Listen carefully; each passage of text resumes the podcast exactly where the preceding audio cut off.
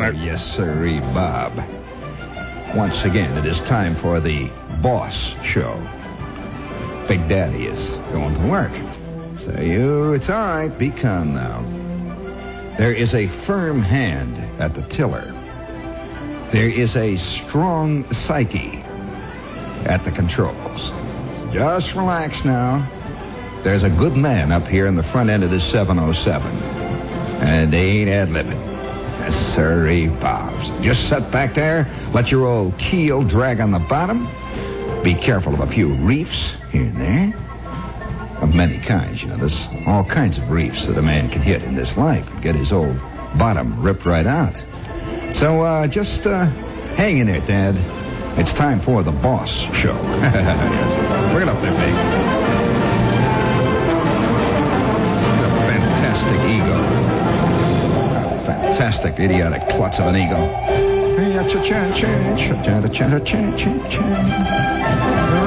Let me tell you, I'm going to tell you. Let's face it. If Mickey Mantle didn't think he couldn't tear the hide off that ball, he wouldn't. He just gets up there and hits the damn thing. Excuse the expression, but that's the way he would put it. Matter of fact, Babe Ruth, in a very. Yeah, just, just take it down that a little bit there. Babe Ruth, you know, in a very famous comment, when he was asked by a very famous sports announcer, "Do you have any any suggestions for the young kids out there who want to learn to hit?" And he says, "Well, yeah, yeah, well, yeah, yeah, you hit the damn thing." That's good advice. Uh, yes, Tempest Fugits. That's pretty good too, isn't it? Just in hoc agricula conc. E pluribus unum. In est spittle lauc.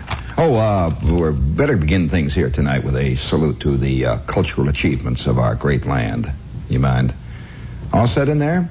All right, let's have number one first. A columnist must be a Oh no reporter no no, as no well no as no a no no no no commentator. no no no no no must no go no see. no no no no no no no no no no Ho- hold it hold it hold it cut that commercial for crying out loud. That comes later in the show. Yeah, never give commercials until I say so. There we go. Friends, we've got a very eager sales department here. They just can't stop. Matter of fact, you turn your head and you are knee deep in Doublemint gum commercials. You are knee deep in guys telling you you better start drinking more beer, smoking more cigarettes. You are knee deep in guys who are telling you you got to go to hell faster. Da da da da.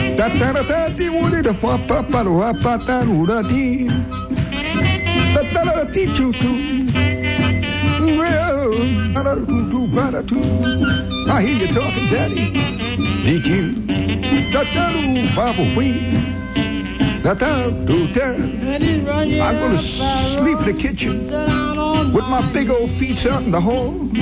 Baby, 'cause what you done to me. I hear you singing it, dee.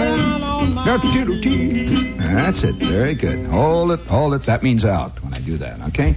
All right, very good.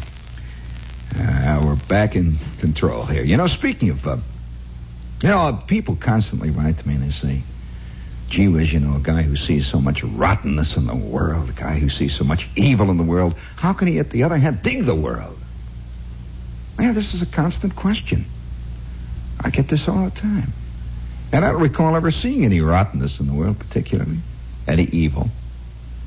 I see uh, beauty. It's all part of the same scene. And they're very closely allied. And in only a few countries do they come right out and admit that there is a close connection between what we call evil and what we call beauty. Did you read the other day the little news note that came out of Italy? They were having this beauty contest, see? And they'd been uh, advertising it for about six months until finally the big day came. And uh, all the people who showed up to be judged on the beauty contest were fat. A lot of fat chicks showed up. There wasn't a Sophia Loren in the lot. I mean, really fat girls. And so they decided instead that they would have a fat girl beauty contest. Which I consider very pragmatic and is very typical of a certain type of culture. Now, in Nigeria, on the other hand, this is a pretty interesting little note. When I'm, I was in Nigeria when this happened, I'm in Lagos. And there's all kinds of stuff in the newspaper about the beauty contest that they're having, see. And it was on Monday. I started to read about it. It was going to be held on Wednesday, so I figured, yeah, you know, maybe I'll go down and see the chick that won this thing. Saying just fantastic. On Wednesday, I am listening to the radio, to Lagos radio. They announced that the beauty contest did not come up because the judges sat there and looked at all the chicks and said there will be no winner because they're all too ugly. Now, how's that for truth? I mean, they got right down to the basis of it. Now, here, for example, I have a note from uh, Manila. Now, listen very carefully. How's that? From Manila. Big fat rats. I repeat that.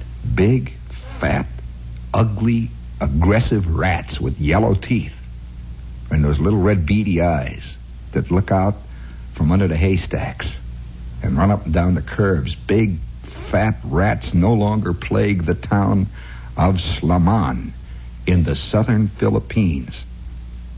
Thanks to a beauty contest. Mayor Aurelio Ferreres had decreed that all votes cast in the beauty contest would have to be accompanied by the tail of a dead rat. now, how do you like that juxtaposition? Now, wait a minute. You haven't heard the rest of the piece here. The Philippine Free Press reported that after a hotly contested battle, the winner was Carmelita Caruso, who rode to victory on the strength of one of 17,834 dead rat tails. The runner-up was Lolita Garage, 17,595. Hilda Antocantano came in third with 15,166 dead rat tails. All told, the fantastic beauty contest in this little town in the Philippine Islands paid off by 84,276 dead rats. Would we please salute the dead rats? Somehow I like that. You know, people talk about people talk about uh, what they call sick humor, black humor, evil humor. You know, somehow this life itself is goes way beyond anything that Terry Southern can do. I mean, believe me, there's nobody can, can could comprehend. Can you imagine these three girls up there with their bikinis on, and in front of each one of them is a pile of 17,000 dead rat tails, and the judges are counting them, and one by one. Bring it up big, come on, big. Oh boy. There, cut that now and hold that. I'm going to use that. Just hold it right where it is. That's fine. You don't have to set it back. That's excellente.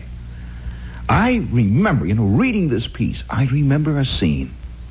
Now, if there's any women and children with us tonight, you better, you know, better get out of here real quick. This is not a piece for women and children at this point. No, absolutely not. About a year ago, I was part of a wild scene, the kind of scene that. Uh, how many of you ever read Ray Bradbury's? Uh, what was the number? Something Fahrenheit, 472 Fahrenheit, Fahrenheit 451, or something like Fahrenheit 451. And I'm not a Bradbury fan particularly because I think he's overly sentimental. I think he's far too romantic to, for my taste. Now you may be a Bradbury man, fine. Okay, some people also like Richard Rodgers, fine. I'm not going to put you down for that. Uh, some people dig uh, Rudolf Friml. I'm not going to put you down for that either. Other people, on the other hand, dig the Marquis de Sade. I'm not going to put you down for that either. However, for my taste, Ray Bradbury is a romantic. Totally so. And, uh, you know, he's got that, that same old glop going that feels that man is going to go to Mars and be spoil Mars. Because basically, writers like that hate mankind. They do. Uh, uh, you, you find that people who are in love with uh, their childhood and that kind of thing, dandelion wine and so on, are people who do not like mankind, basically. Mankind is represented by adult walking around human beings, you see. And so these people have a tendency, whenever they write about man going to Mars, to show Uh, I remember in, in one scene Bradbury's where the Martian Chronicles, where here this fantastically beautiful civilization had departed, and man has arrived now and is throwing beer cans in the in the canals of Mars. Well, I'd like to propose to Mr. Bradbury and other romantics of that ilk. It's liable to come as a fantastic shock to mankind one day when they land on Mars. Just, we know there's nobody on Mars now, at least ostensibly, according to the photographs that came through. But let's say land on planet X.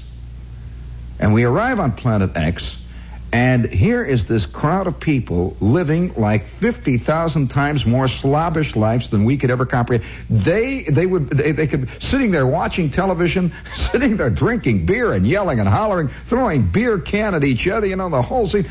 I don't know what mankind would do when he arrives at another planet and finds that not only is mankind more sane than anything else on any other planets, he's got more taste.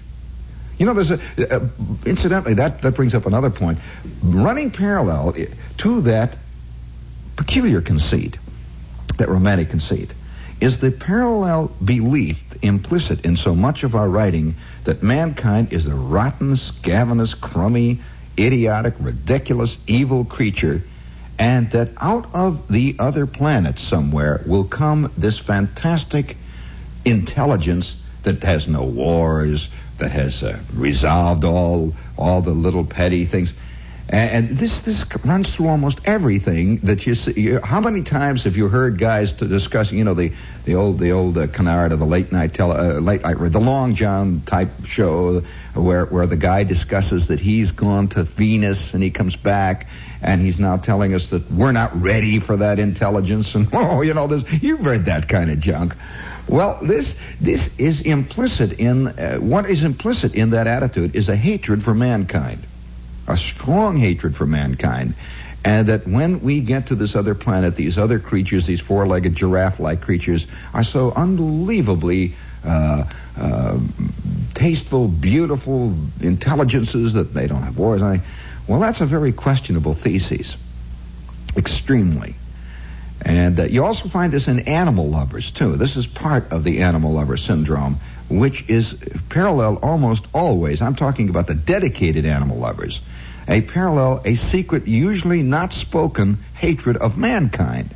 They've transferred their affections, uh, their human compassion, their involvement with one another to a world that doesn't fight back. Uh, you know, a world, a world that does not make any demands, and a world over which you can feel secretly a sense of total superiority. Oh, sure. The dog lover feels superior to dogs. Uh, although, on the other hand, he will compare the beauty of dogs uh, uh, to the negative beauty of mankind. You'll say, well, dogs are more beautiful. They, you know, this and that. They don't do evil. However, I, in my love for my dog, have proven that I'm superior. Oh boy, it's very complex. You know, it goes on and on. But anyway, I'm I'm uh, I'm I'm uh, speaking of dogs. This is WOR AM and FM New York. Hit the button in there, man. Hit it, man. There you go. A columnist must be a reporter as well as a commentator and must go see the areas and find out the facts he is commenting on. For C.L. Sulzberger, that means lots of traveling. His column in the New York Times analyzes foreign affairs. Here's how he gets the information needed to keep Times readers with it. The problem varies. If there is a very abnormal situation, such as Vietnam today, you have to leave the capital and go out into the field if you want to have any idea of the reality you are seeking to describe. One simply has to do one's own legwork. Otherwise, you are not really able to discuss at first hand problems vital to your country and the audience you address. You can discuss everything better after reading the New York Times. If you're without it, you're not with it. For home delivery, call Murray Hill 7 0700. That's MU 7 0700. You can discuss everything better after you've read the New York Times? Now you think about that New York Times. You think seriously about that. I know at least five topics that I never see really mentioned in the New York Times. Uh huh. well, let's see. We also have the Collegiate Institute. And uh, they'd like to note that uh, this is directed to all high school seniors and recent graduates of high school. If your goal is a position in business or a baccalaureate degree, or if you're interested in business administration or accounting or a liberal arts secretarial program, well, Collegiate Institute offers special one and two year programs that can start you towards that goal. And they're now accepting, that's collegiate, they're accepting enrollments for both day and evening sessions. Interviews for the spring and fall semesters can be scheduled with the admissions dean by calling Plaza 8 1872.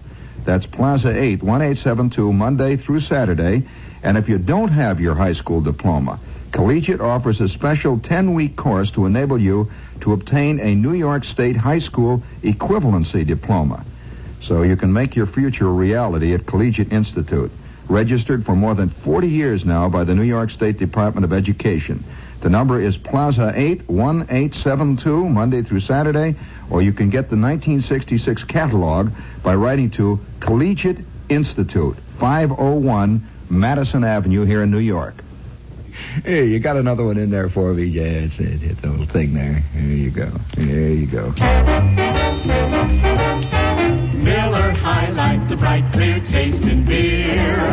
Miller High Life, the champagne of bottled beer. There's only one champagne of bottled beer. Sparkling, flavorful, distinctive. Miller High Life. A century old recipe, Miller High Life has a rich heritage and tradition. A bright, clear taste. Unequaled, unquestioned, unchanging. Available on tap, in cans, and in familiar crystal clear bottles. Miller High Life is always sparkling, flavorful, distinctive. Enjoy Miller High Life yourself. Miller High Life, the champagne of bottled beer. Yes, Miller High Life, the champagne of bottled beer. You know, I'm an old aficionado of uh, beer commercials. I must have heard 48 trillion in my lifetime. And they all say that they're sparkling, delicious, they're flavorful, and not one in all the commercials I've ever heard even implies that you can get a buzz on. just, uh, you know, in passing, in passing, it's just uh, how we skirt the issues in our life, you know. One beer does say, one beer says it. They says this beer is more, uh, more to the point. How about that? Have you heard that beer commercial? The beer, they, and they're they're selling ale. That particular company is selling ale. They say it's more to the point, but they don't tell you what the point is. You have to look under the table to find the point. You know, you see those feet sticking out, and it gets there much quicker. Let's see. Wouldn't it be nice, friends, to be able to afford made-to-measure clothes? well, now you can. You start out by selecting the fabric to begin with. It's a beautiful scene. You can see yourself now doing it. Then you choose the style that's right for your height and your weight. And then the expert tailor helps you select the proper custom features. Oh, what a scene. The proper shaping of the jacket waist, the, the shoulders, the lapels, the trouser taper, the vents. What are the vents? The things with the zippers on it? Oh, I see. So that your suit has all the details that suit you best. Oh, boy. When you wear made to measure clothes, you're assured of complete individuality. All your little bumps and knobs will show. Absolutely with all their beautiful clarity. Visit one of the conveniently located Wohlmuth custom tailoring specialists and you will discover that Wohlmuth suit prices start as low as $69.95 for a customized made to measure suit in your choice of over 1,500 fabrics.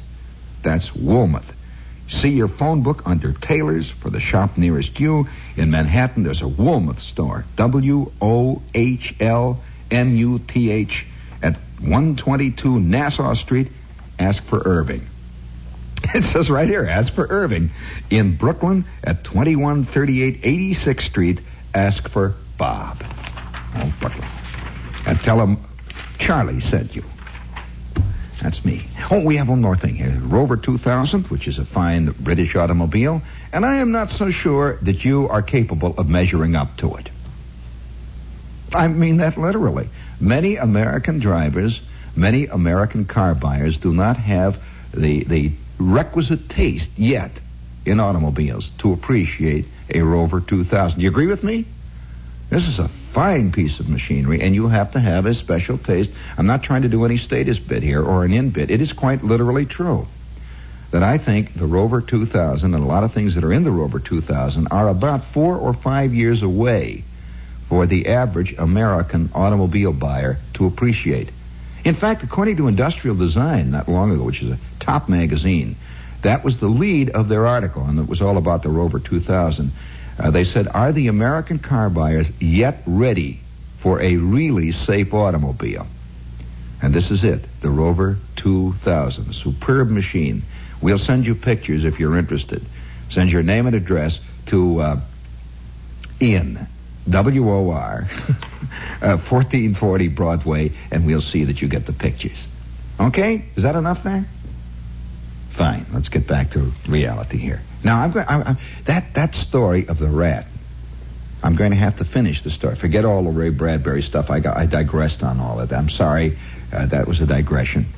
The reason I brought up Bradbury, though, is for good one good reason. There was an opening passage in Fahrenheit 451 that described the peculiar horror of the. Let's put it this way the decay of urban life. Now, we all know that it's getting lousier and lousier to live in cities. Do you agree with me there? Or do you disagree? Some people are, cause you know, one thing, I must say this though. The first thing that happens when a guy gets into, into a big city and he comes out of a small town uh, is the excitement of being in a big, wild, swinging, uh, noisy, fantastically activated thing. It's like it's like you know suddenly you're all excited by the externals, the big buildings and a lot of lights and a lot of traffic and wow. Well, after you're around a while, you begin to see other things. Until ultimately, the other things begin to be far more noticeable to you than the things which originally attracted you to the city, to the urban life. The theater, the uh, the museums. You know, how many times can you go to the museum if you're here nine years? You know, uh, the theater. After a while, you get tired of Mary Martin singing, and after a while, you get tired of Barbra Streisand singing "People." You know, you get tired of this. You know, you you had that a little bit. You get tired of standing and looking at the big building, and you begin to see other things. Well, now it is my thesis uh, for those of you who have this great dream of getting out of the little city, the little town, and coming to the big town, that the things which just used to be marginal on the edge of a big city, that the dirt and the violence and all the other little the little things, are becoming larger and larger in a in a very subtle way. Not in an obvious way. And I'm not talking about the obvious things like, uh, oh, yeah, they're knocking down all the old buildings, uh, which is what most people get angry about. Or, oh, yeah, you know, traffic on. Uh, uh, on uh, this street or traffic on that avenue. No, this is not the obvious. This, I'm going further and deeper than that. There was an opening passage in Fahrenheit 451 that described this world of the future, where these uh, cars were whizzing along and the whole scene of the, the, the brave new world. And he, he subtly showed a peculiar sense of dirtiness. Just dirtiness. The dirtiness of a lot of things that we live in today is almost never discussed. People always talk about the shape of a building. And so you read guys like Lewis Mumford, and they're always talking about architecture, what kind of building is going to be, what kind of this is going to be that, uh, what kind of uh, uh, broad. They always talk about broad expressways and beautiful parkways and beautiful plazas and so on. But they never discuss that in the middle of that beautiful plaza, there will be the remains of what 14,000 French poodles have left behind. This they never mention. Never discuss it. And so, here not too long ago, Life magazine had a whole big schlemoo about the new cities that the new planners are planning. But the one thing that the new planners don't seem to take into account is the attitude that the individual walking around man has toward the environment in which he lives. This is what really shapes the environment. It doesn't make any difference if you have this fantastically beautiful roadway and this beautiful building and this beautiful expanse of sky and this beautiful tree. if everybody throws his peanut butter wrappers under the trees and he allows his Airedale to do whatever his Airedale cares to do along all the sidewalks continually. That, that, that that is the thing that they never want to discuss.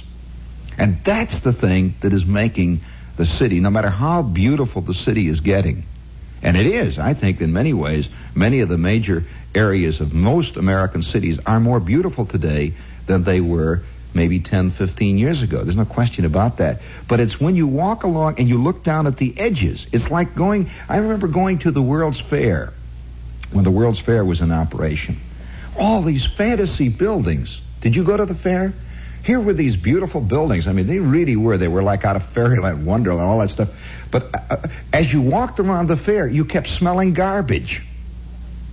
Everywhere you went, there were it was garbage and floating in this beautiful, beautiful pool with the lights and the blue and the red, yellow and the green lights. This lovely pool that ran the length of the fair. There was uh, cigar butts and orange peelings and beer cans floating, and it didn't make any difference how many beautiful lights you had, how many magnificent archways. All you saw after a bit were the cigar butts you saw the beer cans. And I remember walking past, I'll never forget this incident. I walked past the Vatican Pavilion of all places, and here was this big pavilion, oh, fantastic thing. It had spires and Gothic archways, and it had stained glass. I walked around the back of the pavilion, and, and, and, and it was a road. It was not an alley. It was a roadway between that and I think it was the Belgian village or something. I'm walking on, and I am knee deep in, in, in garbage. Ooh just fantastic garbage. And all these people are picking their way through this garbage all over the place. There were busted up waffles and ice cream cones and and and uh, wow, you know, wowie. And it just uh, colored completely the entire experience of being there. And and this side of urban existence is never discussed. The inherent dirtiness of it. Dirtiness the evil strength, and it's a diff- it's a peculiar kind of dirtiness, and it isn't the kind of dirtiness that street cleaners can do something about. So you get a bunch of street cleaners. No, it's the kind of dirtiness that makes people write things on walls. It's the kind of dirtiness. Oh yeah, this is there's a tremendous advance in that writing stuff on walls everywhere you go now. What can you do about millions of people who spit on streets all over? Can the street cleaner come along, you know? No, it's an attitude that people have towards their environment. And Bradbury brought this out nicely in 451, just in a couple of passages. Well, now I'm the other day. I say this editorially. The other day, it was about a year ago, actually. I am standing in the middle of one of the most beautiful sections of New York City. Let me tell you a little scene. And this, this, uh, tell you exactly where it was, in case you're interested. It's in the 60s on Park Avenue, believe it or not. Now, I'm not inventing this is exactly what happened. And here is this beautiful roadway. This is Park Avenue. This is like the epitome of it, you know. Park Avenue, the 60s. Wow. On one hand, you see the penthouse apartments climbing high to the sky, and you look over to the other side and you see the townhouses standing there up against that up against that twilight. And I'm I'm walking along Park Avenue. All around me there are these nice little ladies and they can see the cabs whistling along and it was kind of, oh boy, this is the New York that people talk about. You, can see the light shining, the golden reflections off the windows the sun is going down, and you could smell just the edge of, of, of uh, Central Park. And, boy, this is it. And I'm looking down. This, I'm looking downtown, you see, and there's a, there's a particularly beautiful scene if you know New York well as you come along the 60s at a certain time of day and you look downtown down Park Avenue because it sort of slants down on kind of a hill.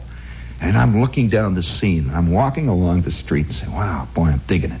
What a scene, see. Oh, man. Gee. Now I come to a stoplight. The light goes red, and I'm standing there, you know, waiting for the walk light. It's in the 60s, and I'm surrounded by a bunch of nice little old ladies and people pushing English prams and you know the whole scene. Elderly gentlemen wearing Chesterfields with velvet collars and derby hats, and oh, you know the whole the whole thing of the great new swinging, in New York. And uh, around me, there's about five go-go type chicks. You know, you can just see them. They got their sugar daddy somewhere who's paying the bills, and they've got their Courrèges boots on and their black glasses and the whole bit. You know, the whole scene. And I'm standing there digging it all, waiting on the curb there for the light to change. When I'm suddenly aware, I'm suddenly aware of a peculiar kind of movement. A strange kind of movement. Just, you know, just like that. And I glance down. Oh, yeah. oh wow. Casually walking along the curb was one of the biggest rats I've ever seen in my life. Big, fat rat of a dirty, rotten, crummy, brown, gray, mottled, rabbinic kind of style. You know, he's kind of like, like he's rabid. And he just casually walks along in that curb there, you know, down in the gutter, on Park Avenue, off six, walks along two little red beady eyes. And these people all look, and he just walks casually along. And he's got a fishtail in his mouth. He walks along, looks back at us casually, and down into the sewer he went.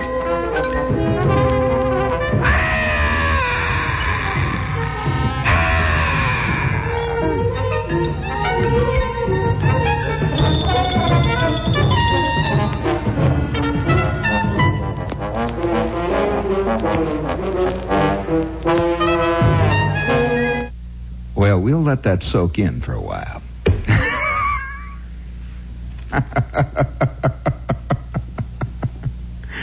now, now, now, I, I, I, uh, I have to say that took one look at that scene. Holy smokes, you know, shooey, wow, Magoo, yeah. Now, now, now that that um, it is that kind of unpleasantness that is beginning to be more, and it's not going away. I hasten to say it is getting more. And so one night, I'm, I'm again, this is another little scene. You all set with another one there? Get number two ready in there. Oh, boy. Hold it, not yet, not yet. I'll give you the cue. Just, just get it in. That's, that's a pre-cue, see. I am sitting in a restaurant.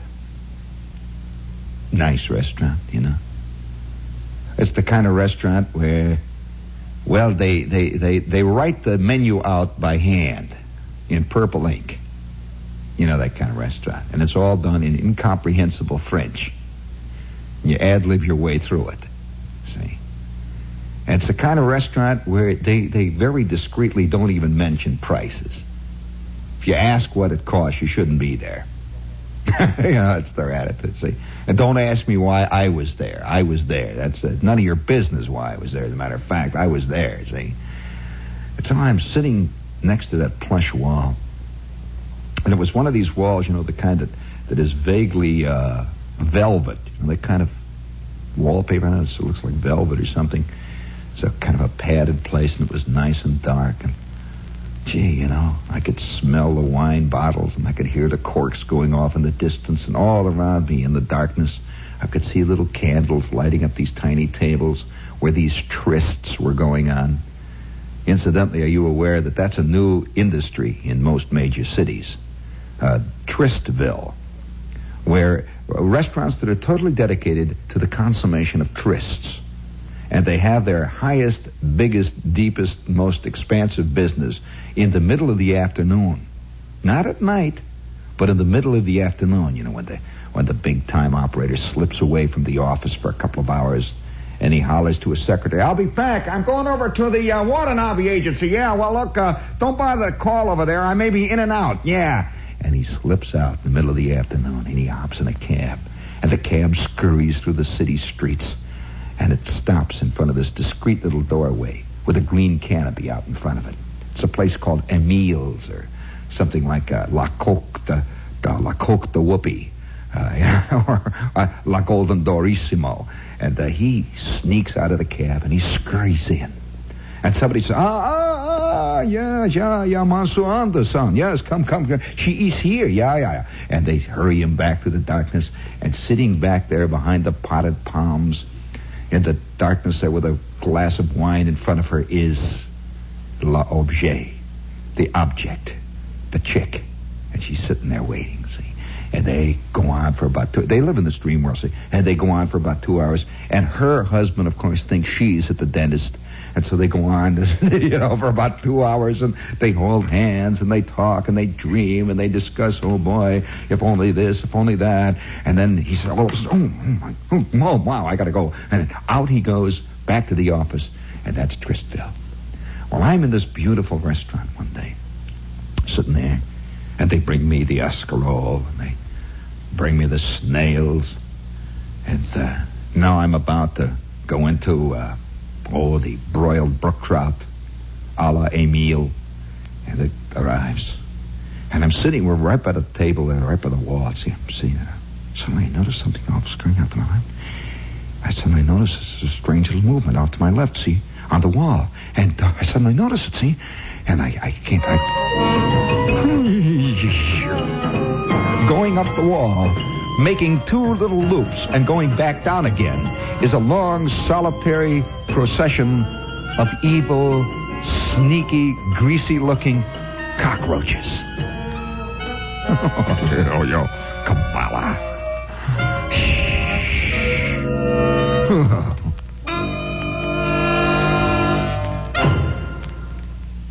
that kind of kills romance.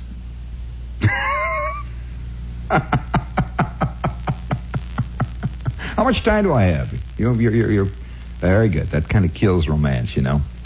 And I'm, I'm sitting there watching this thing go on, and then I begin to, uh, then I begin to realize this is the part of urban life that is hardly ever reported. You know, we always talk a great deal about it in connection with poverty.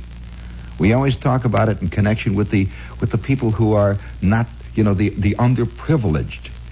Uh, that's quite true. Oh yes, these people have lived with that all of their lives, and and I only pity them.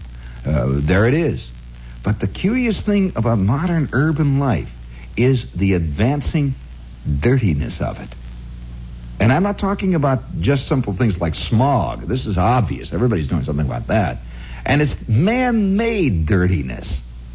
That's the most evil kind. That's the sneakiest kind.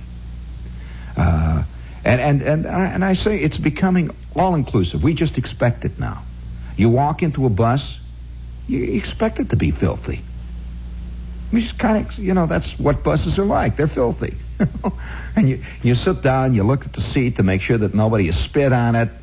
Yeah, oh yeah, you got to do that. Oh sure, you look at the seat to make you know. Wow, you know, you look and you finally say, all right, and you sit down, you know, and you pull your feet up, and now you're knee deep in cigar butts and candy wrappers and uh, boy, uh, stuff you're gonna, and you just ride. You don't, don't even notice it. You see, you, it, the, that is beyond noticing. You get into a cab. Oh wow. Oh man. Uh, you get into a cab and you find that the, the, the, the three preceding passengers have been sick on the floor. Oh yeah, you sit there with your feet up on the back of the seat so that you, you know, cigar. And the driver, and you, you, have you ever tried to complain to a cab driver about it? You say, hey, you, you know, fine. He said, what do you mean you're not? I don't have no time to clean a cab. What do you get? You're not to get in. You either you get in or you get out. I just say, look, you're in there for a couple of minutes. I want to hurt you. Well, all right. And, uh, oh, sure, I, I'm being very brutally frank here tonight. But this is the fact of city life. You got to accept it. That's the way it is. How many times have you gone in? Oh, sure, practically every doorway now in the big city, including some of the most beautiful along Park Avenue. Somebody has been there before you and has uh, what they euphemistically call committed a nuisance. You know what I'm talking about? Okay, we, we're honest? All right. and you know, you just step on, you walk along, and you just accept this. It's just part of life. Now, you notice that that is never discussed in the dream worlds that people like, say, Life magazine always projects what a great world, what a fantastic new city it's going to be to live in. It never occurs to them that guys are going to commit nuisances in the doorways of these beautiful new buildings designed by, say, uh, Frank Lloyd Wright or Corbusier or something. you know, nobody. Oh yeah, oh that's that's all part of the new scene. Uh, they never, they, it never occurs to people in that broad promenade that they're going to build right down the middle of the city to make life so pleasant that everybody's going to throw cigar butts in it immediately, instantly. And in addition, in addition to that, they're going to allow their dog to do whatever he cares to do. And if you ever object to it, you're obviously some kind of a nut. Oh yeah, yeah. I had. I talk about the argument that I had with the lady one day. Right ahead of me, know, I'm walking down the street in, in, in a beautiful section of New York. Right ahead of me, this lady is standing there, and she's got the chain, and uh, you know, her dog is, you know, you know what I mean. The dog is, you know, really going to, uh, really going to town, right in the middle of the sidewalk. See, and I says, lady, I says, lady, everybody's going to step on that. She says, that's none of my business. I said, but lady, couldn't he do it over here, three and a half feet? She said, he doesn't like it over there. I said, oh, I see. And she looked at me as if I was some kind of a communistic nut, suggesting that I may not like this. You know, well, who, who are you to say this kind of thing? And I says, lady, what would you do if I did that in the middle of the sidewalk? And she says, oh, she turns away. It's like, what a terrible, awful person. And all the while, little Fifi is going to town right there. Oh, it is this kind of thing that is slowly beginning to make city life untenable. This kind of thing. And this, incidentally, attitude. This constant attitude. Oh, yeah. I, I, uh, have you ever walked in the most beautiful sections of most American cities these days on a hot summer day with that beautiful sun hanging over us and that lovely blue sky? Boy, do they get ripe. Do they get ripe. And you, you have the image of 10,000 10,000 French poodles before you, the image of 400,000 Cocker Spaniels, of 22 million Dachshunds. You have the, eh, the image of 14,000 Great Danes. And it's all floating skyward, and you walk through this miasmic swamp, and you say, oh, well, we keep remembering it. Shepherd, this is the brave new world. This is the this is the time. This is where it really begins and ends. This is part of the scene. But this isn't part of the scene. Have you have you ever have you ever looked in in in uh, newspapers or in magazines where they say uh, there's a, a watercolor drawing. It says artist's conception of the new mall, of the new building. You seen those things? And they all look so nice and pale, like an English watercolor pink, blue. And you see these little trees standing all around it. And the little trees look like the kind of trees that they have for model railroads. And little trees. And you see these tall, thin people all walking, frozen forever in time and space. And everything looks so clean and beautiful. It's this artist's conception of beautiful new building. And there's a lot of things they don't draw in that artist's conception. A lot of things. A lot of smells. A lot of things written on the side of buildings. Oh, yeah. Five minutes after the New York World's Fair opened, at least 20 million people had written things on those arches. You remember those archways that said peace through understanding? a nice piece of irony. You should have read some of the things that they wrote in pencil and in lipstick and in fingernail polish and in things I can't even mention on the air that they had written all over those archways containing those wonderful slogans. Yes, peace through understanding.